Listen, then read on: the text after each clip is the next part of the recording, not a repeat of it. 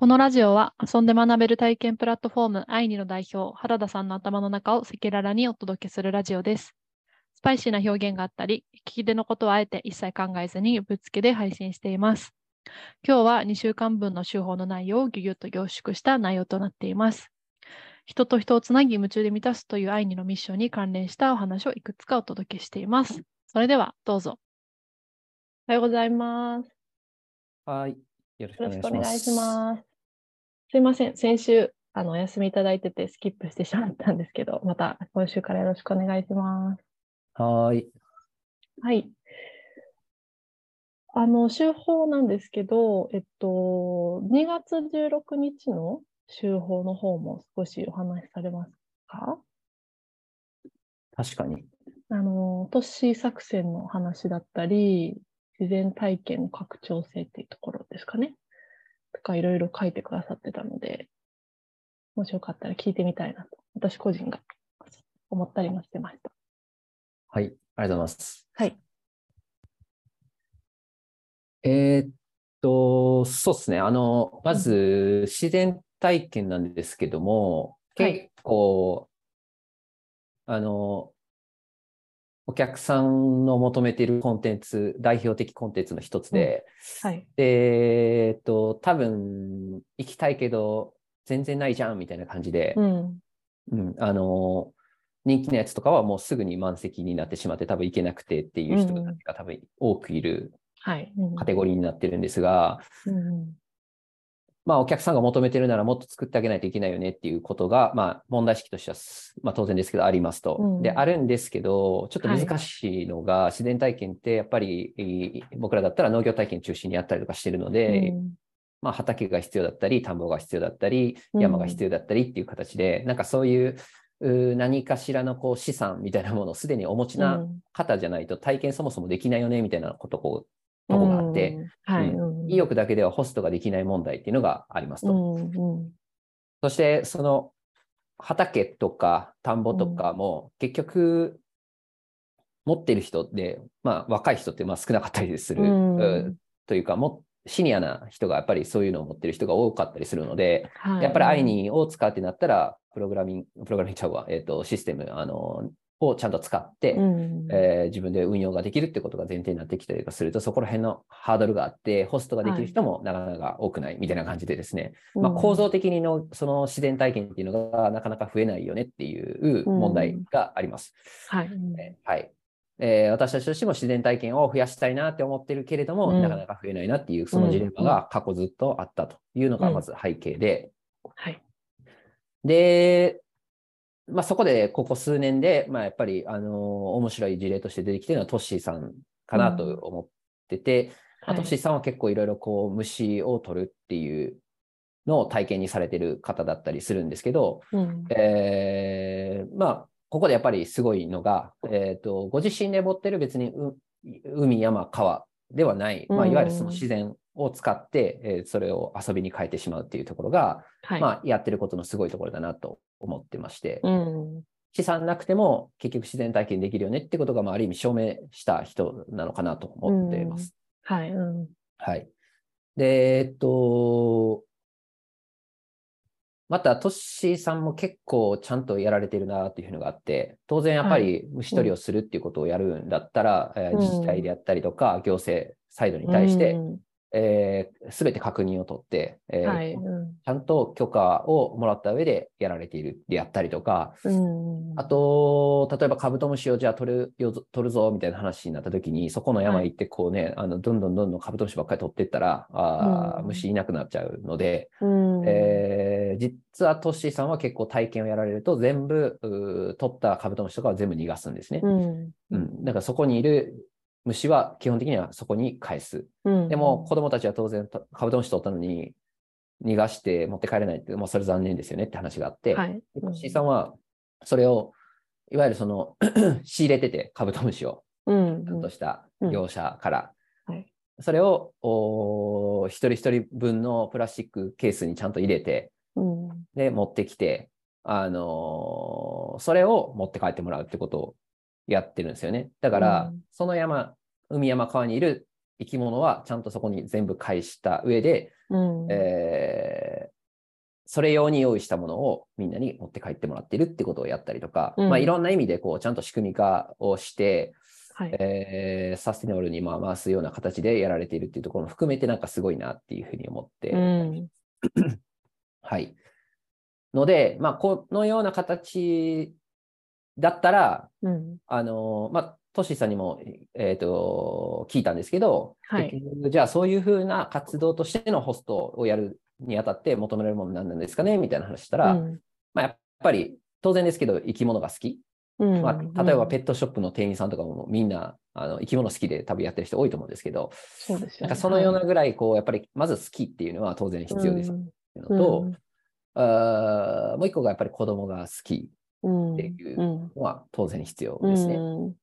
で、最後がやっぱり親御さんとのコミュニケーションもやっぱりあったりとか当然するし、あのー体験前、体験後もいろいろなコミュニケーションが当然あるので、そのあたりにおけるコミュニケーション能力じゃないですけど、うんうん。あのそこら辺が求められるとか、まあまあ、はいでも基本的なことだけですよね。うん。だから実はそこまでこう専門性を求められるわけではないっていうところで、まあ、意欲さえあれば基本的にはできるんだろうなっていうところではありましたっていう形でですね。だとすると結構自然体験できる人って多いんじゃないのかなみたいなのはうん。思いましたっていうところで、うん。まあ、これまで通り、うあのー田んぼとか畑とか山とか持ってる人が体験やりませんかという活動は当然僕らもしていくことはあると思うんですけど、はい。まあ、そっちはなかなか限界があるよねっていうことをまあ認めた上で、うんうん、あのより多くの人たちに自然体験を届けていくということを考えると、そトッシーさんが作ったようなモデルをよりはい拡張させていく、広げていくっていうことを、うんまあ、やって、やった方が僕らとしては、あのなんていうかな、コンテンツの幅を広げていけるんじゃないかなっていうことでうん考えてます。うんで、やり方2つあって、はい。トッシーさんの元で体験をやるっていう方法と、ももう一個がフランチャイズ方式でやるっていう方式と、2つの方式がありますと。はい、で、前者の方はトッシーさんの元でやるのは、まあ、あ言ったらアルバイトみたいなもんで、うんうん、トッシーさんのアカウントを使って、まあ、開催うん。をしていきますよってなった時に、まあ、トッシーさん体一つなので、うん、あの限界があるよねってなった時に、はいえーとこの日できないんだよなと思うんだけどっていう日うんに行ける人がちゃんと代わりにやってくれさえすれば、うんうん、あのトッシーさんのアカウントとして開催できる開催数がもっとブワーッと増やせると。はい。で、1開催あたりどれぐらい、あの収益を分配しますよみたいな、まあそういうふうなサラリーを渡すような形で、うん、えーやっていくっていう方式は1個あるだろうなって思っています。はい。まあ究極的に言うと、トッシーさんのアカウント100人ぐらいで運用してますみたいな世界が、まあ、来るっていう世界観もあるんじゃないかなっていう話ですと。まあ、こうなってくると、あのアカウントでものすごい大量にお客さんが予約している状態がうん、来るってことになりますね。とで次のやり方がフランチャイズ方式なんですけど、はい。これはもうトッシーさんがやってるそのモデル自体をうん、別の地域でやる。例えば大阪でやりたい、九州でやりたい、あの日本全国どっかでやりたいってなった時に、うんえっ、と、彼らはやりたい気持ちもあるし、知識はい。もそれなりにあるかもしれないけど、うん、やり方がわからない。うん、それをトッシーさんは全部、こう、コンサルティングをする。はい。うん、で、えっ、と、まあ、フランチャイズ方式なので、それに対して、例えば売上の10%とかわかんないですよ。5%とかわかんないですけど、それぐらいのパーセンテージをあの分配するみたいな感じでやっていくっていう、うんこのやり方の2つのパターンとして、えっ、と、うんやっていく方があるだろうな、みたいな話は、トッシーさんとも実実際してます。はい。うんはい。というので、どっちでもいいと思いますと。トッシーさんの参加でやるっていうのもいいと思うし、もうご自身で一から全部立ち上げていくんだっていう方式でもいいと思いますし、うん、いずれにせよ、まあ、自然体験はあの増えていけば増えていくほど多分喜ばれるんだろうなっていうふうには思うので、そうですよね。はいうんこれをちょっとこう、やっていけたらいいなーっていう話を書きました。うんうんうんうん。いや、そうですね。なんか、うん。いや、本当にトシーさんすごいなと思って、やっぱりこれまでだったら、畑とか、なんか山とか持ってないと自然体験のホストができないっていう中で、ね、トシーさんだったら別に自分が持ってなくても自然体験できるっていうのは、そうですねすごい可。能性ありますよね。うん、うん。そうなんですよ。まあでもね、うん。うん。結構、あの、簡単ではなさそうだなと思いましたけどね。あの、あいずれにせよ。そうんやっぱり簡単。にできるわけではないのは、やっぱり前提だとは思いましたけど、はいトッシーさんのやってることも、やっぱりなかなかハードワークな感じだなって思いました。ういん。や、それこそうん例えば、はい。もう、その、もうな夏とかすごいんですよね。もう連日ずーっとカブトムシ取りうんやられてたりとかするんで、もう毎日毎日何、な多分何百人もいるんでしょうかね。ちょっとうん月に何人ぐらいさばいてるのかちょっとわからないですけど、はいだからそれうんそれだけもう1ヶ月でも大量に人がお客さん来てるような状況にあるので、うん。カブトムシ取って全部逃がして、それをトッシーさんが仕入れたカブトムシちゃんとプレゼントするってなったら、はいちゃ。んと手元にいっぱいカブトムシを持っとかなあかんみたいな話があって、で、聞くところによると、そうですよね。うんうん。トッシーさんの家に2000匹ぐらいカブトムシがいて、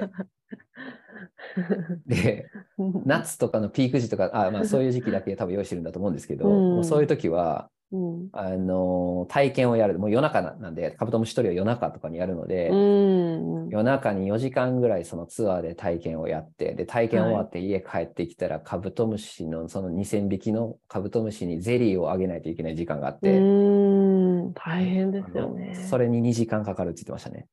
餌やり、餌やり時間に2時間かかってって言って、うん。で、朝方寝るみたいなね。で、普通に仕事してって言って、へーあのうんむちゃくちゃハードワークって言ってたんで、あの、ね本当にこれあの好きじゃないと多分できない。うん。で、なんでやるんですかっていう話聞いたんですけど、うん。いや、もうね、もう子供たちがもう待ち望んでて、うん。うん。うん。うん、なんか、もうやらないといけないんだよねっつって、もう使命感でやってる感じがしましたね、話聞いてる。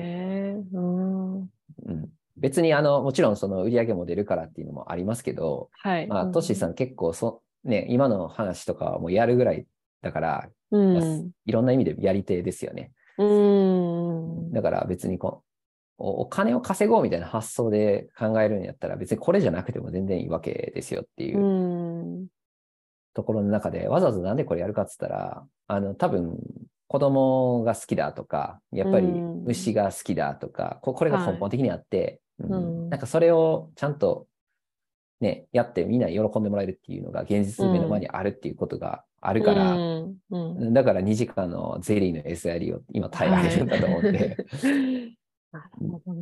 まあ仕事は何でもそうだと思うんですけど、はい。みんなが喜んでくれるんだったらこの苦労取れるな、みたいな、うん。うん。うん。うんので、好きじゃないと多分できませんっていうのはやっぱありますね、これは。うんえーなるほど。まあ、じゃあ、そんなに簡単ではないっていうことです。簡単ではないですね。はい。好きな人にとっては最高の仕事かもしれないですけどね。うん。そうですよね。うん。はい。はい。ありがと次が、まあ人と人をつなげ夢中で満たすのが私たちのミッションなんで、うん少なくともここで日本一を取らないといけないよみたいな話をして書いたことですかね。う。うん。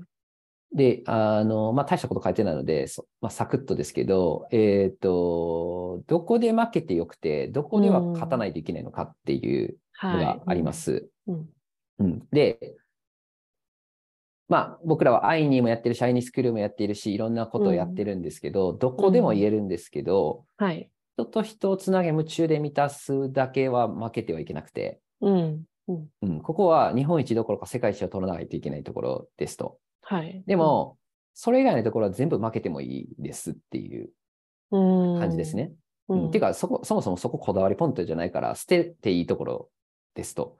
うん。戦略的議論をすると何を捨てるかだと思うんですけど、うん人と人をつなげ夢中で満たす以外は全部捨てるっていう感じですね。。うんはい。だから、そうですね。なんか例えば、あのフリースクールで捨ててはいけないのは人と人がつながっていくこととか、はい。うんうんあのー生徒一人一人が夢中で生きられるようにしていくこととか、うん。うん、だから目的意識みたいな話でいくと、うん。まあ、ここですよね。フリースクール、うん僕らが作るフリースクールは何をなすのかって言ったら、はい。つながりを作るぞっていうのと、その結果として夢中になっていくぞみたいなところはもう絶対うん。です。でもそれ以外のことは全部捨てますっていううん感じですかね。はい例えば、うんまあ、コーチングとかも大事だよねとか言ってますけど、まあ、正直僕らはもうコーチングって捨てていいと思ってる部分の一個ですね。うん。うん。はい。あの、それはあったらいいなのレベルであって、なくてはならないものではないので。とか、まあ、体験体験って言ってますけど。ど、別に体験が大事なんじゃないので、つ人とはいつながることと夢中になるということが大事なのであって、別に体験が大事なのではないので、うん。はい。あの、もっといい手段があるんやったら、体験も捨ててもいいと思うんですよね。全部捨ててもいいと思ってます。とにかはいくここの目的意識がやっぱり大事だよっていうことです。うん。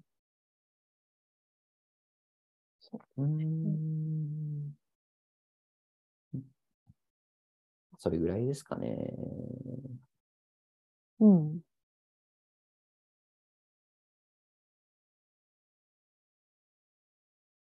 うん。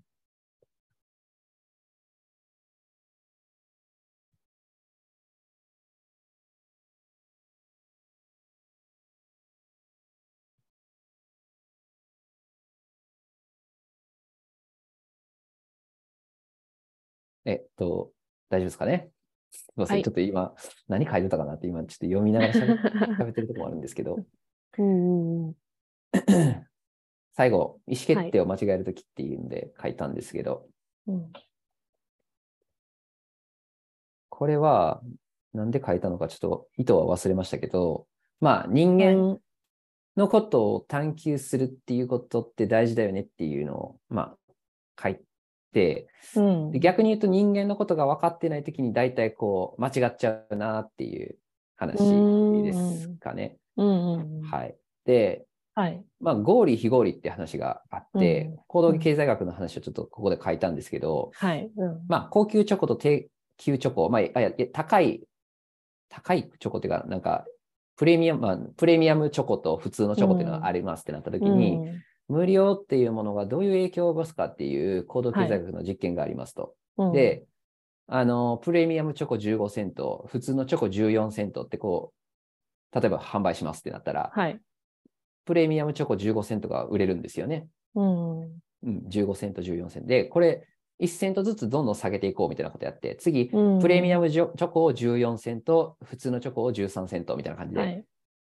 い1セントずつこう下げていきますと。そうすると、当然ですけど、プレミアムの方が15で、普通の方が14なので、14回目ぐらいに、普通のチョコが0円になるわけですね、どっかで。はい。うん。で、0円と1セントっていう構造になると。うんで、0円と1セントになるまでの間は、1セントだけ高いプレミアム側がやっぱり大人気で、こっちの方がよく売れるんですよ。よ。はい。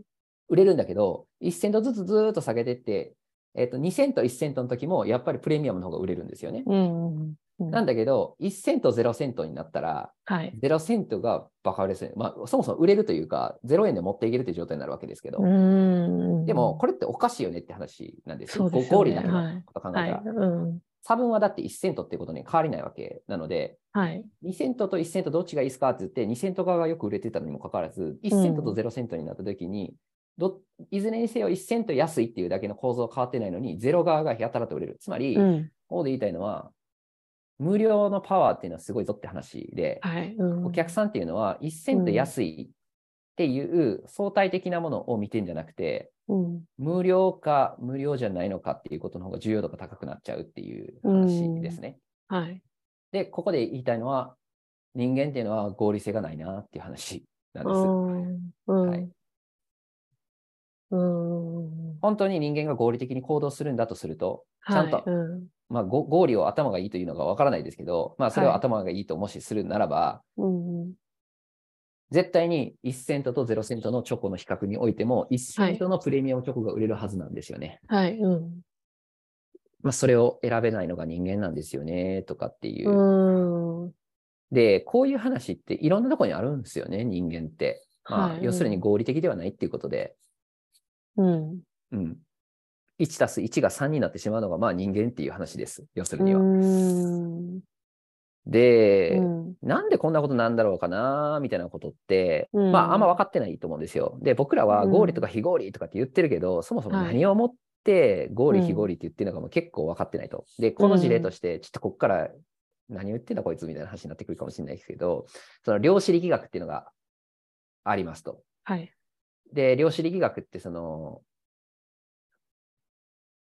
うーん、まあ、光というものが粒子でありエネルギーであるっていう話があったりとかすると思うんです。うん。で、観察したら現れるけど、観察しなかったら現れないとかっていう話ああ、があったりとかするうんです。けど、うんまあいずれにせよ、粒子であるっていうのは、まあ、物質的であるってことで、エネルギーであるっていうのは物質的でもないっていう話で、つまりそこにうんは複数の場所に同時に存在するとか、確率的存在であるみたいな話があって、うーん。うんなんか僕らが直感的に理解できるようなものではないはい。世界っていうのがちゃんとあるんですよね、ここうには。ん。うん。で、僕はなんかその、今の科学で証明されているものが、やっぱりまだまだ分かりきってないことがたくさんあって、うん。複数の場所に同時に存在するっていう直感的に理解できないことが、いつか理解できる時は来るんじゃないかなって気はしてるんですよ。それは量子力学の中で、ある世界においてははいそれってそうだよねってもう認識できちゃってるんで。うーん。う。うんんだから、うん。まだ追いついてないっていう話ですね。脳みそが。脳みそっていうか、その脳みそとして理解できるうん。範囲が。でも、人間は直感とかうん。別のもの。のを持っていて、はい。頭で理解できないことを理解できるっていう能力も持ってるような気がしていて。うんうん。だから、僕らが合理だ、非合理だとかって言ってる今の価値基準を超えてはい。判断できる何かしらの能力を持ち合わせてるような気がするんですよね。うん。うん。うん、だから、まあ、直感って大事だよねって、まあ、僕は思ってたりします。はい。うん。し、うん。なんか、そう。人間ってやっぱり確率的存在なんだろうなって思うん。ってるんですよね。何言ってんねんって感じですけど。いや、うんあの、これをすごい証明してるなと思うのが、はい。それこそ P&G のはい。確率的思考でマーケティングをしてるあのやり方に現れてはいるなと思うんですよ。うん。つまり、あの、それこそあの、森岡剛さんって元 P&G の人が、はい。なんかちょちょっとあの具体的なやつ、数字忘れましたけど、うん。その、確率思考をちゃんと持って、ちちゃんと数学的に計算すると、うん。例えば1970年にはい。馬に後ろ足で蹴り殺される人数を証明すあの出すことができるっていうのがあって、うん。で、きっちり出してるんですよ。あの確率思考の戦略論っていう本に書かれてるんですけど、はい。うん。だから、あ、な何言ってんって感じですよね。ちょっとわかんないかもしれないけど、要するに、うん。数学で大体わかるんですよね。だから彼らはあれだけのマーケティングを仕掛けることができるって話で、うん。うん。例えばビールを売るって言っても、うん。それに、例えばテレビ CM をバンバン打ちます。それにうん20億円ぐらいの広告宣伝費を打ち込みますってなった時に、はい。結局ここで迷うのは20億円も広告宣伝費使って、えそれってちゃんと本当に回収できんのうん。ってなりますよね。はい。ううんん。で、もし回収できるんやったらいくらでも突っ込めって話になるし、うん。わからんって言われると、いや、ちょっとうんそのリスク取りづらいっすわってなるじゃないですか。うん。はい。うんだから結局リスクとリターンの話でしかやっぱりなくて、うん。どれだけの角度を持つことができるかによって僕らは20億を出せるか出せないかが決まってくるじゃないですか。はい。うん、で、P&G がすごいのは、そこをちゃんと統計的に出す手法を数学的にやってるっていうところがやっぱすごくて、うん結局。は。うん。うんだからこそ彼らは広告宣伝費をアホみたいに突っ込むことができるっていうマーケティングを、はいまあ、ある意味成立させたわけですよね。うん。うん。うんで、えっ、と、なんでそれができんだったっけってことを考えたときに、結局やっぱり人間っていうのが確率的存在であるからっていうことがやっぱり前提にある気がするんです。はい。うん。つまり、はい。一人の人間だけを見ると、どう行動するかってわからない。この人がうんキリンのビールを買うかどうかって、一人の人間だけ見てると結構わかんないんですけど、うん。10人いたらちょっとだけ分かるようになってくるし、100人いたらもうちょっと分かってくるし、1万人いたらもっと分かってくるし、100万人いたらもっともっとめっちゃ分かるっていう、正確に分かってくるっていう話。うん。これはサイコロの話と一緒です。今この瞬間、はい1回だけサイコロ回してあー1の目が出るっていうのが、うん。出るか出へんか分かんないですよねっていう話なんだけど、わかんないですねうん100万回回したときに、はい。だいたい6分の100万回で出るっていうのは、もうほぼ予測できますよね。つまり思考回数を重ねれば重ねるほど、どっかの数字に収束するっていう。うん。でこ、これが要するに、ま、P&G が作っているその確率思考のマーケティングの手法で、はい。彼らは100万人とか1000万人とかを対象にマーケティングするからこそ、精緻に読むことができるっていう売り上げを。逆に言うと、一人の人間に対してマーケティングするみたいなことをやったら、彼らは絶対に成功しないんですよね。うん。なるほど。それは、今1回だけサイコロ振るっていうゲームをやって、1出るかどうかどうするみたいなゲームするようなもんだから。うん。まあ結論でも6分の1で計算していいんですけど、はい。うんブレアはめっちゃでかいですよねって話です。うん。はい。へで、ーうん。P&G がそれできてるってことは、うん。結局人間って確率的だってことじゃないですか。なるほど。そうですね。確率的。うん。うん。だから、一人の人間だけ見てても結構難しい。ブレは大きいけど、うん。うん、なんか、結局確率的なんだなっていううん。話で、はい。まあ僕ら人間ってすごい量子力学的存在なんだろうな、みたいな。粒子的でもあり、エネルギー的であるんだろうなっていうふうに感じるんですよ。はい。うん。で、話戻るんですけど、うんなんかそういう確率的存在であるってことが、まあ要するに、その、行動経済学における一つ一つにもつながってるところはあるような気がしていて、ああ、はい。うんうんうん。だからなんか合理とか非合理とかで説明できないような存在でもあるような気がしていて、うーん。この不思議な生物、つまりその量子力学的生物であるってことをはい。探求する活動にビジネスっていうのがあるなーって。思うんですよねえ。うん。だから人間っておもろいなって思う思考がなかったら、うん。多分経営って難しいし、うん。うん。うん、1たす1は2じゃないのかなっていう思考のだけのはい。感覚で経営やってると大体間違っちゃうよねっていう、うん。3にも4にもなりうるよねっていう風なはい思考がないと。はい。うん。うんなんでで、僕はそんな話を書いたことは分かってるんですけど、なんでこんな話書いてんやったっけっていうのを忘れましたっていう感じなんですけど、うん。うん。まあ多分上で僕探求って大事だって話書いてて、そうそうそう、あの、あはいフリースクールで、ごめんなさいね、その、はい。さっきの人と人つなぎ夢中で満たすうんうん日本史取るぞって書いてて、はい日本史取るのはここで取るんだけど、じゃあはい夢中ってどういうことからが生まれるんだ、好きや楽しいから生まれるよみたいな。うん。で好きや楽しいっていうのは遊ぶっていうことからやっぱり生まれるから、遊ぶっていうことの探求をすごいやらないといけないよねみたいな話をしてて。うん。うん。で、そう。まあ、まあ、要するに人間の探求心っていうのを突き詰めることこそが夢中につながるから、探求心をくすぐるっていうのが大事だよねみたいな話を書いてて、はい。い、やー、探求といえばそうなんですけど、みたいな感じで書いたんだったと思うんですけど、へえうん。僕らが探求すべき。きは人間を探求すべきだっていうことです。はい。もっと奥行きがある存在だなって。うん。それで言うと、今は、愛には、まあもっと、確かに、人間の探求心ってところを、もうちょっと見見てみてもいいかもしれないですね。うん、うん。そうですね。うん。うん。うん。でもなんか結局、こう、人間を探求するとかって言ってるけど、結局人間ってなんだって言ったら、まあ、究極的には自分でやるってことにもあるわけで、のでうん。そうですね。うん。まあ、最後の最後、もう一回帰ってきて自己探求にたどり着くのかなって気もしますよああ、ね。うんうんうん。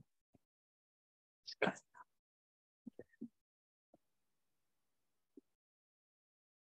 に。うん。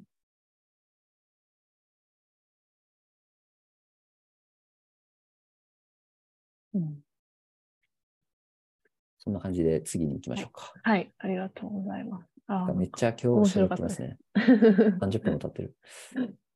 次が2月の23そうですね。ちょっと2週間分喋ってるんで、あれなんですけど、結構、えっと、アイニの数字の状況ってとこかそうですね。数字はい状況で、えっと、これアイニーの話なんですけど、あ、はい。まあ去年より、あ、先月結構調子良かったなって感じはありましたって感じだったんですけど、うん今月はなんか落ちてますよねっていうので、で、まあはいプラス去年からプラス5%ぐらいかなとかって書いてたんですけど、うんなんか、あ、もう結論、昨日で出てるわけですが、はい。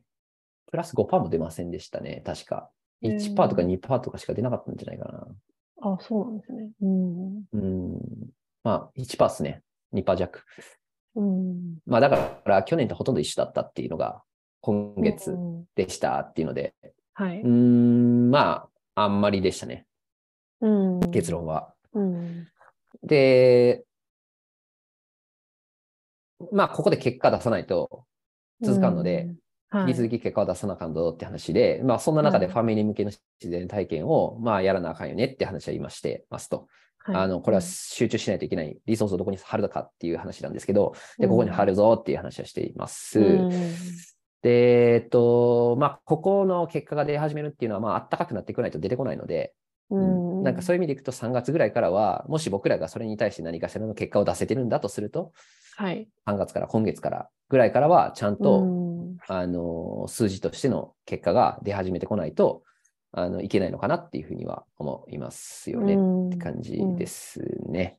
はい。うんまあ、いずれにせよ、今、今月はあんまり調子良くなかったなというところでした。うん。で、もう一個が2月末まで、あ、違う違う違う、1月末まで、えっと販売手数料の減額のキャンペーンをしていて、2月はい。1日以降はそれを終了したっていう形だったので、まあ、ホストさん側のあの動きが鈍ってくるかなとか、あの体験数落ちたりとか、在庫数落ちたりとかするかなっていうふうなのは見てたんですけど、うん。あ、の、売上は、まあ、あんまり微妙だなっていう、さっきの通りだったんですけど、はいあの、ホスト側の動きは結構、あの、変わらず、えっ、と、うんアクティブに動いていただいてて、はいむしろ1月よりも、あの、いい感じに、そのキャンペーン中よりもいい数字になって、えーいってたので、はいえーこちらに関しては良かったのかなうんというところでした。うんはい。っ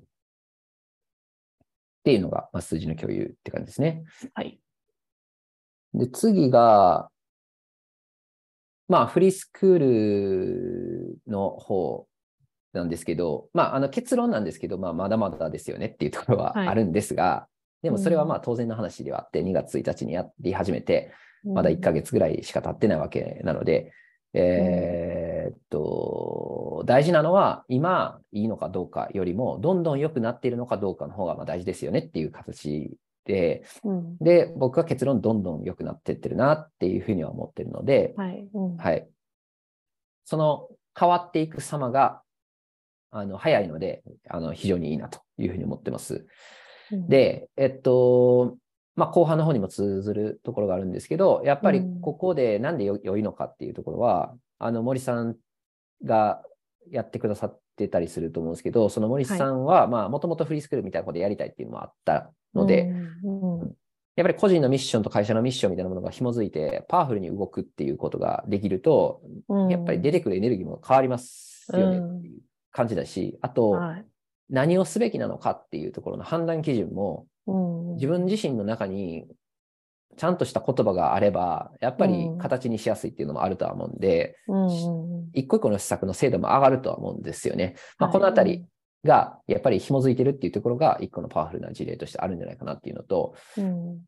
で、ファンファンさんも、やっぱり、ファンファンさん自体は、まあ、フリースクールずっとやりたいとかではなかったとは思うんですけど、当然。うん。まあ、でも、なんかこう、もう一個やっぱり大変なのが、こう何にもわからない中で進まないといけないっていう難しさってやっぱりあって、うん。しかもそこにスピードを出さないといけないっていう、まあ、つまり僕がここで書いたのは、石橋、崩れそうな石橋の上をこう歩かないといけないんだけど、それを慎重に歩くんじゃなくて、あの全力疾走しないといけないみたいな感じがあって、だから普通の人ってもう怖くてしょうがないから、ほんまやったら石橋叩きながら慎重に進むことしかできないんだけども、あの、それをガンガン進んでいけるっていうのは、あの、多分ファンファンさんのいいところが出せてるところなんだろうなっていう気がしますっていうので、だから、えーと何をやるかも大事だけど、その、01でパワー発揮できるっていうところにおいて、すごいフィットしてるところあるんじゃないかなっていうのは思いましたね。うん。とか、まあ、ちょっと一人一人適当に、あの、あの、他にもいっぱいいるんですけどっていうので、、んはい。あの事例として出しただけになったので、もう一人、マミさんとかも出しますけど、まあ、彼女でいくと、何かこう、施策を新しいアイデアで出すとかって、そういうのはまあ、あまり苦手だったりするんですが、情報整理するとか、あの今こうなんだったらこういうふうにした方がいいよねっていう効率的な運用、仕組み化、はい、まあ、こういうのを考えるのは好きですと。だし、そこに何か創意工夫を出したくなるとかっていうのは人としてあるので、はい、うん、なんか、やっぱりこう、まあ、さっき何？石橋叩かずにガンガン進んでいくっていうのも、それはそれでいいけど、うん、でもそれと同時にやっぱり仕組み化していかないと崩壊しちゃうんで、うん、はい。うん、ここをちゃんと仕組み化するっていうところを、まあ、やってるマミさんみたいなところもちゃんとうまいこと連携できることによって、なんとか、まあ、回ってるみたいなのが今なんじゃないかなって思ってて、はい。まあ、これを、はい、いろんな意味でちゃんと、なんていうのかな、お互い、なんていうか、勝手に連携してる部分もあったりとかするんじゃないかなって思うんで、が、なんかそこも含めて、すごいいい感じに回ってるなっていうふうに思ってます。はい、これはあの他のメンバーの動きも含めてですね、別にこの3人に限った話じゃないんですが、ちょっと全員書いてるときりないのでっていうことで、ちょっと省略しましたけど、うん、はい。うん、で、そう、ちょっと次の話にもやっぱり通ずるんですが、やっぱりこ個人が持ってるミッションをどう実現していくかっていうことを会社としてやっていくのはやっぱり大事だなって思ってて、うん、でそれはミッションもそうだし、まあ、それにかなり紐づくそのそれぞれの長所、うん、いいところをピックアップする、はい、悪いところをピックアップ。悪いところは見ない。見ないっていうか、うん、うん、悪いところ見てもしょうがないわけなので、はい、どっちかっていうといいところをいかに発揮してもらうかっていうこと。まあ、ここら辺とかをやれば、うん、あの物事はちゃんとこうやっぱり回りやすくなるのかなっていうふうなのを、まあ、改めてこう、うん、見見させてもらってる感じがするなっていう感じですね。うん、うん、で、こういうやり方というか、こういうふうに動く大人たちの背中を見て子供は多分学ぶんだと思うんで、究極的に言うと。はい、だから、何を教えるかっていうのも多分大事なんですけど、僕ら自身がどうあるか自体が教育であるっていう、うあの、ことも大事なので、はい。うん、なんかすべ、逆に言うとすごく、それ自体が影響を与えてしまうものになるから、責任があると思うんですよね。はい、僕らがどうあるかっていうことが。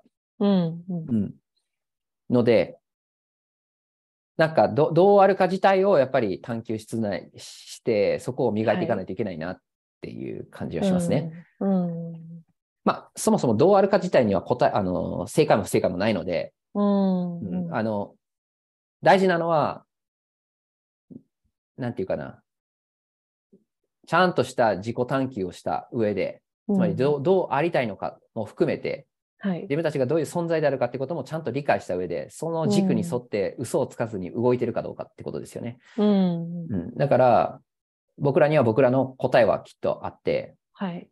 うん、そこを嘘をつかずにちゃんとそういうふうに振る舞えてるかどうかですよね。うん、うん、ここに嘘がないっていうところが多分学び、背中を見せるってことだと思うんで、うん。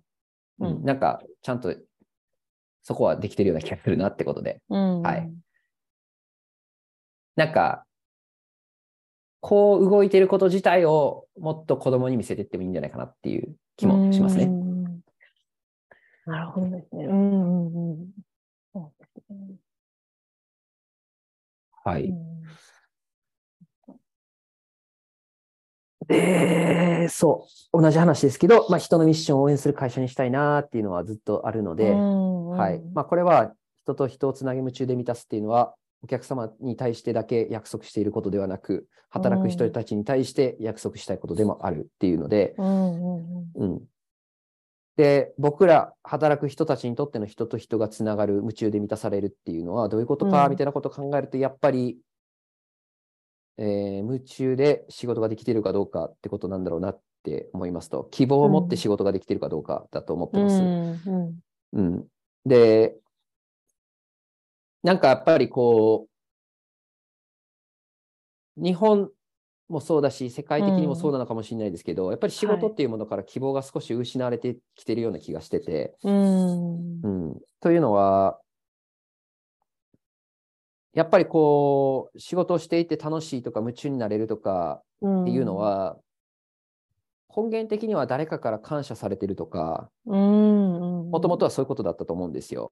はい。つまりその、これから、いや戦後で焼け野原で何もなくなりましたってなって、もっといい社会にしていくぞみたいな感じになった時って、うん。うん、なんか水道から水が出ることも感謝できたと思うんですよね。はい。うんとか、スーパーで、スーパーに行っていろんな食材が並んでること自体にも感謝できたと思うんですよね。うんもともと何もないところだったとすると、スーパーどころか、八百屋さんができた、この町にやっと八百さん八百屋さんができたんだぐらいの感じだけでも嬉しかったし、はい。中華料理屋さんができるっていうのも嬉しかったかもしれないし、ラーメン屋さんができるってことも嬉しかったかもしれない。でも僕ら、はもうそこから何十年も経ってしまって、うん。ラーメン屋あるって当たり前だし、スーパーがあるっていうのは当たり前だし、蛇口ひのひねったら水が出てくるのも当たり前なので、はい。まあ残念ながらですけど、そういう人たち、それ、そこに従事して働いてくれる人たちに対して感謝するという気持ちを感じづらい世の中になってきたと思うんです。うんうんうん。で、いやー、それはおかしいやろってなって、はい。感謝しろよって言ったところで、感謝したくないわけではなくて、感じづらいっていう問題なんで、うんそうですよね。うんそこを言ってもしょうがないと思うんです。うん。水出ることに感謝しろって言って、水道局で働いてる人たちに感謝するって、そんなこと無理じゃない。もう無無理ではないんだけども、はい。うん。そんなことを訴えたところで問題は解決しない気がしていて、うん。うん。なんかそんな社会になった時に、改めて仕事にやりがいであったりとか、夢中になるってことをどうやって見出していくかってことが、多分、あの、一個のテーマだと思ってて、うん。で、はい。まあ僕的にはそこにこうじゃないかっていう解決策があって、それが個人のミッションだっていうことですよね。自分は何をしたいのかとか、はい。何のために生きているのかっていうことをうん考え、その結果として、私は今ラーメンをやっているんですっていうふうになれるかどうか。うん。はい。そこには、まあもちろん感謝されたいっていう気持ちもあるし、あると思うんだけども、そそれだけじゃない、もっと強い根源的欲求というか、使命みたいなものは生まれるますよね。うん。うん人から何か言われるっていうことを思って、私は今ラーメンをやってるわけではないっていう、もっと中心にある部分が生まれると思うんですよ。うん。うん。だから、個人のミッションを探求して、それを社会につなげて仕事につなげるっていうところが、うん。まあ、これからの時代でいくと、すごい大事になってくるだろうし、うんそうすることによっ、て、もう一度希望を作ることもできるんじゃないかなって思うんですよね。はい。うん。で、うん、も戻って人と人つなげ夢中で満たすですけど、はい。やっぱり一人ではできないですから、仕事は。うん。いやうん、そうですよね。うん。組織を作って、会社を作ってってしないといけない。ここが、要するに人がつながるっていうところですよね。はい。うん。で、そこに組織が生まれて、同じように、お同じ志を持った人たちが集って、うん。みんなラーメンやりたい人たちで集まって、はい。うんで、そこで、みんなが夢中に ラーメン作ってるっていう状態を、もし作れたら、いや、最高のラーメン屋ができると思ってるってことで、うん。うん。これがだから仕事という文脈における人と人つなぎ夢中で満たすってことの使命を、の一個、だやらないといけないことの一つだなって思ってる。うん。うん。だから、まあ僕は、うん。まあちゃんとアイニーを事業として成り立たせなあかんなっていうのが、まず直近の使命感としては持ってるところではあるんですけど、はい。まあそれはそれでやっ、当然のごとく実現し、うん。将来的な姿としては、やっぱり、ここで働いている一人一人が自分のミッションを持って、うん。いろんな会社を立ち上げて、うん。会社の集合体のような会社にしたいっていううん。ふうにしていきたいなっていうふうには思うんですよね。まあもちろんそのはい愛に、愛にということ自体が私のミッションとつながってる。だからミ愛にをやるっていう、それぞれでもいいし、うん。やっていく中で、いや、ラーメン屋やりたいっていうかもしれない。でもそれは、あ、ラーメン屋やりたいんだったらどっかでやってください。さよならじゃなくて、うん。それを実現すること自体がうんアイニーのミッションと通ずるんじゃないかって思ってるってことですね。うん。うんだから全然違う授業じゃん、親和性ないじゃんとかっていううん。話じゃなくて、うん。僕は全。然ここでラーメン屋やっていいと思ってるっていう感じなんです。ええうん。それが人と人をつなぐ夢中で満たすってことだと思ってるんで。うんうんうん。いいですね。うん。なんかそこまで早行きたいなっていう気持ちはあるんですが、うんなかなか足元。が大変なんで頑張りましょうっていう、そんな感じです。うん。そうですね。うん。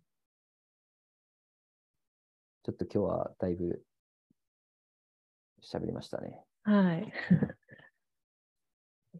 一旦週報で書いたのは以上ですかね。はい2週間分。はい。ありがとうございました。あ、でもあっという間でした。なんか 聞いてて。うん。はい。あとそ10分ぐらいあるかなと思うんですけど、うん、なんか直近原田さんの方で、ここもう少し話してみたいなって思うこととかあったりしますか？いやー、僕はなんかファンファンさん、えけ先週あれですよね、タイ行ってたんですよね。あ、そうなんです。タイに行何ってましてますか？って聞きたいんですけど。あ、あの、ゾウさん、ゾウさんとうん。触れ合触れ合ってきました。なんか、ゾウさんの、はい、サンクチュアリみたいなところにずっと行きたくて。えーうん、めっちゃ、あ、ゾウさんって触った、触ったことありますか？ゾウ。ゾウあります、あります。あ、なんかたわしみたいですよね。なんか、地味にチクチクして。そうですね。それを知りました。千葉に象の国っていうのがあって、あ、はいはい。へえ。象だらけのところなんですけど、象だらけはいの動物園みたいな。うーん。うんしかもめっちゃ、いや、象、そう、象、めっちゃ象近いんですよ。でもえー そうなんです近いや、この距離感で大丈夫ぐらい、えてかもう、もう距離感も何も、もう同じとこいるっていうぐらいなんですよ、象。あ、そうなんです。あ、すごい。だって園内とか普通に歩いてくるんで、えー、あの人間が普通に歩くはい。道あるじゃないですか、その動物園やったら普通その象が入っているところと人間がいるところでうん分かれてるじゃないですか。はい。でもちろんそれ分かれてるところもあるんですけど、あの象たちが普通に人間たちが歩いてる道を歩いていくんですよね。えー、あ、すごい、今見てます。あ、写真とか。えー、だからもうめちゃめちゃ近いですね。はい象って大丈夫なの？こんな一緒の空間で過ごしてみたいな気持ちになって、えー、まあすいませんあの象の国に去年行ったんで、いいですね。そこであのすごい近く触りました。うーん。えー、いいですね。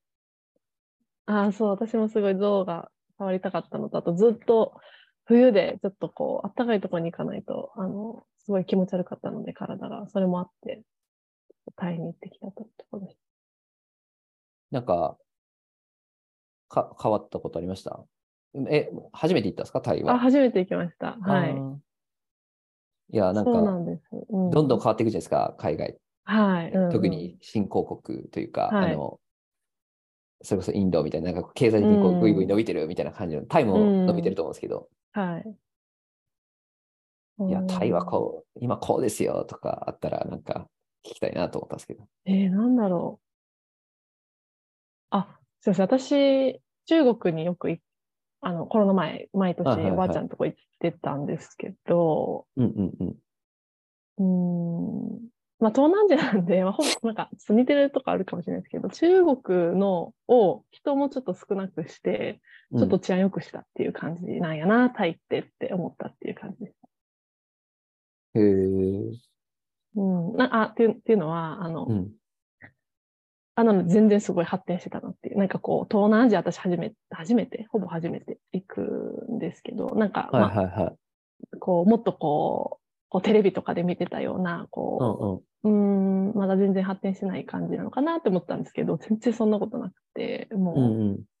え、どこい、えっ、と、まあ都心とかはね、昔から結構、そうですね、すいません、私ちょっと、あの、南の方のププーケットあたりにいました。ああ、う。うんーん。僕行ったのもう、だいぶ前、もう10年前ぐらいかな、とかだから、だいぶそこから変わってんだろうな、とか思って、なんうか、ん改めてね見に行きたいなと思ったけあど、あ。まあ、多分そこからまた進化してるんでしょうね。。いや、めっちゃ進化してました。うん。めっちゃ楽しかったです。すごい良かった。うん。うーん。あとみんなやっぱりすごい人が、めちゃくちゃ微笑みの曲にって言われてるうん。感じがすごく伝わってきました。みんなすごく笑顔でフレンドリーで。まあもちろはんちょっと、いはいはい。うん。うん、すごかったですね。よかったなと。あとは、と虎に、虎も触れ合えました。虎。ほら。虎、虎ってなかなか触れれないくないですか？日本いや、触れる、え、触れ、触れたんですか？あもう抱っこ、抱っこしました。こうやってあーって。え、あ、ちっちゃいの？ちっちゃい。いや、もうめめちゃめちゃ大きいやつで。すごかったです。いや、びっくりしました。でも本当に大きい猫でした、ただの。うーん。すごかったです。尻尾、尻尾がめちゃくちゃ重くて、え、うんこんなに重たいんですかってぐらい、もうもう持ち上げれないぐらいすごい重くて、うんうんうん。いあ尻尾でこんな重かったら体どんだけ重いんやろって、ちょっと思ったって感じでした。え、動物園みたいなとこ行ったんですか？なんかタイのタイガー、なんかタイガーパークみたいな、そうですね、動物園。もうでも、他の動物はなくって、もうタイの、あー虎のその触れ合いっていうところ、うんうんうんうん。専門の施設なんですけど、うーん。うん、めちゃくちゃ面白かった。え、ファンハウスさんって動物好きじゃないですか？はい。なんか、日本でも結構行くんですか？その動物園的な、なんかそういう触れ合えるところとかは。あのー 一通り自分の近く家の近くに住んでるところは行き尽くしたっていう感じです。あ、そうなんですね。はい。行き尽くしたもういいやってうん。あとやっぱり、なんかもっと近くでっていうのが、私はすごい希望として。え、アフリカのサファリパーク的なとこ行きたいみたいな感じですか？あ、夏行くんです。あ行くんですか？夏行くんです。はい。ケニアのなんか国立公園をこうサファリで、あの、はい。行くんです。すごいな。うん。いやーでも行きたいっすよね、あれは。いや、もう絶対行きたいです。なんかキャンプそれこそ立てて、うん5日間ぐらいずっとその公園を転々としていくうみたいな。ーん。うんでもあんなんちょっと家族連れじゃいけないですよね。多あ分、ーサバイバルすぎるそうか。もしれない。そうかもしれないですね。さすがにうんうんうん。ですよね。うん、確かにな。確かに。そうですね。だから、まあ、うん商業施設っぽい感じっていうより、リアルなやつに行きたい。あリアルなやつが行きたいです。ねそうなんです。今そうなんです。はい。アフリカの、じゃあ、ブラジルのジャングル行くとか。あ、もうめっちゃ行きたいです。あの、そうです。うん。前、去年ぐらいにアイニのイベントとかにも出てくださってた、あの、ゴゴリラの個人で働いてたうん。方とか今、コンゴにいらっしゃるんですけど、へなんかどっーかで、今？どっか、はい、今？うん。どっかのえタイミングで会いに行けなたい体験してた時は、ああ、日本にいらっしゃって。っていうのもコロナで海外に行けなかったので、はいはいはい日本にいらっしゃったんですけど、もう行けるようになったので、うん、今後でゴリラの保護活動をまた始めたりとか、うんうんあの、しされてますね、本当うん。に。世界各国で、あの、資金とかもご自身で集めながら、なるうんほどね。すごいなと思って。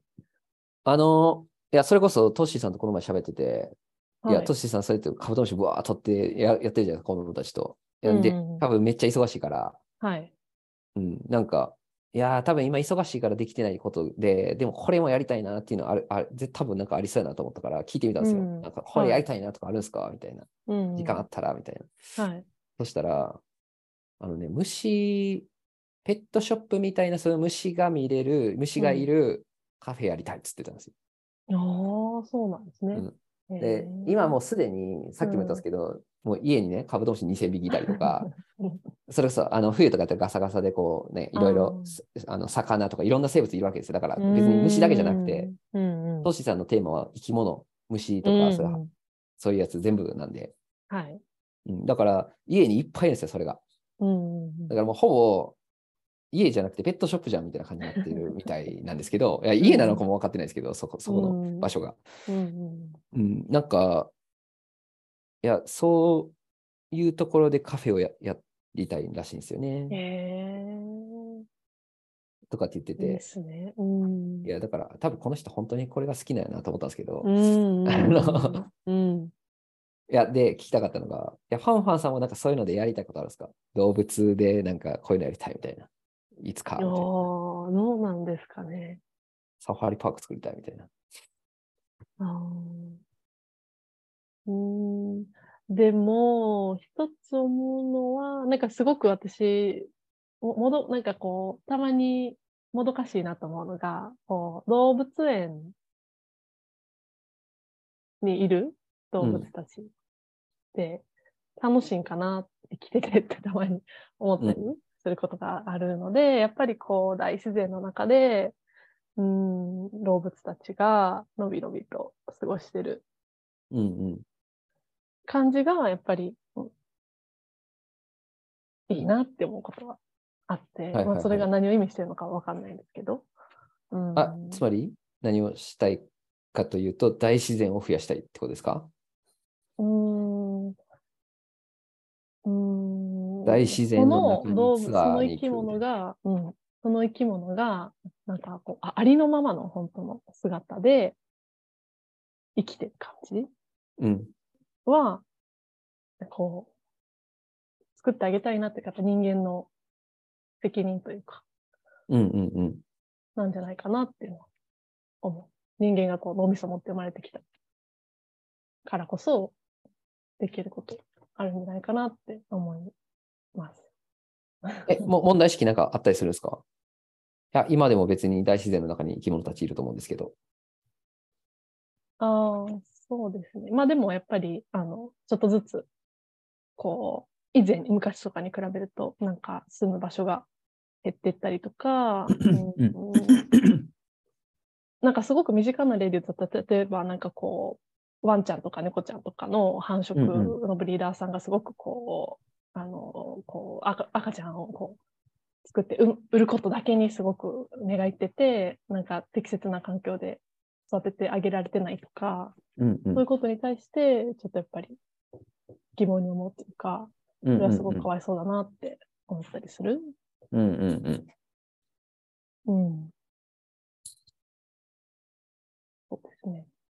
そういうの減らしたらいいなっていううんそういうのは、うん。感じですか？はい。うーん。とかですかね。でもなんか。具体的にこれみたいなのは、なんかまだ、そんなにわからないかもしれね。ない。うんでもなんか、僕ちょっと一個思うんですか？ですけど、あの、はいい、や、人へ、あの、それこそ昨日とか、あの、はい。えっと、子供の生まれた人数が80万人。いりましたみたいなのが出てたじゃないですか。はい。で、そのそれ、それがね、いいとか悪いとかっていうのはちょっと僕にはよくわかんなくて、うんうん。減ったら減ったでいいんちゃうかとかって思ったりもするし、別に、うんいや、なんかいろいろあると思うんですよ。いろんな事情が、社会保障制度どうすんだとか、うんう。ん、結局ね、その下の世代が上の世代を支えないといけない構造の中で、この下の世代がしぼんでいったら、うん社会成り立たねえじゃないかみたいな話の中から、はい。減ったら困るって話があると思うんですけど、うんうん。うん、まあでもなんか別にそれが自然の摂理で減っていってんだったら、それはそれでいいんじゃないのかなみたいな感じやし、なんか、なんとでもなんじゃないかなって気がしたりとかするんですとか思ったりすると、そんなに騒ぐことかなとかって思ったりとかしてて、うんうん。で、まあそれはいいとして、とにかくこう人が減っていくっていうのが見えてるじゃないですか。うん。で人口どんどん減ってって、はい。え、50年とかぐらいで4000万人ぐらい減るんでしたっけ？今から。あ。えーあの、だから1億2000万ぐらい今いると思うんですけど、7、8000万人ぐらいになると思うんですよね。うんうんで、4000万人減ったら、うん大体の地方はなくなる、あの北海道がなくなってとか、なんかそうんの四国なくなって、九九州でもかな、なんかその人人口あるじゃないですか、今、地方の人口ってあると思うんですけど、そこら辺からごそっと人が消えるぐらい、4000万人ってもうだいぶ減ってるから、そうですよね。はい。だって1億2000万の中の4000万人って3分の1ぐらいかな。うんあ、違う、4分の1か。うんえ？うん。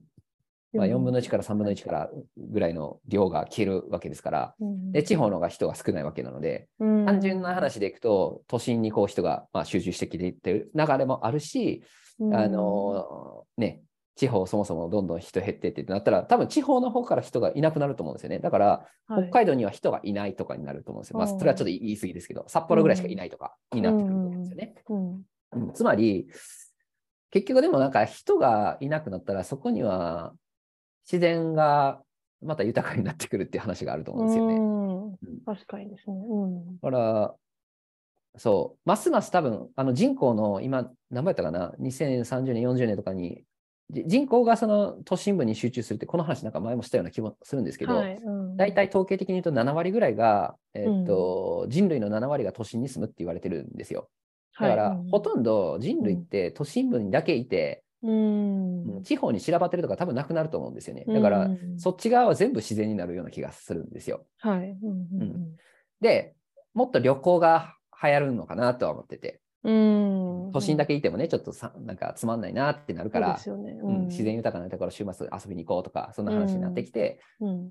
遊びに行く場所になるのであって、住む場所にはなくなではなくなっていくという地方が。うん。うん、なんか、なんかそうなっていく方が、もしかしたらいろんな意味でいいんかもしれないですよね、地球としては。うん そうかもしれないです。うん、バラバラに住んだら効率悪いんでね、いろんな意味で。うん水道を張り巡らすとか、もう都心部だけにしといた方がいいんちゃうのみたいな。確かに。うんね。電信、うんあの、発電所とかもなんか、いろんなとこ住みすぎるから、あちこちいっぱい作らなあかんのであって、確かに。とかとか、みんな都心住んだらええんちゃうのっていうのは、はいなんとなくちょっと思ったりうん。しますよね。別荘、別荘ぐらいにしてね、ちょっと。はい。でそこも別にもう電気、ガスとか、あのやる必要なくて、別荘でちょっと遊びに行くぐらいだから、全部持ち込んでいけばいいんですよね。うん。そこで遊ぶぐらいうのやつを。ん。うん。すいません。ちょっとどうでもいい話でしたけど。あ、いえいえ。ありがとうございます。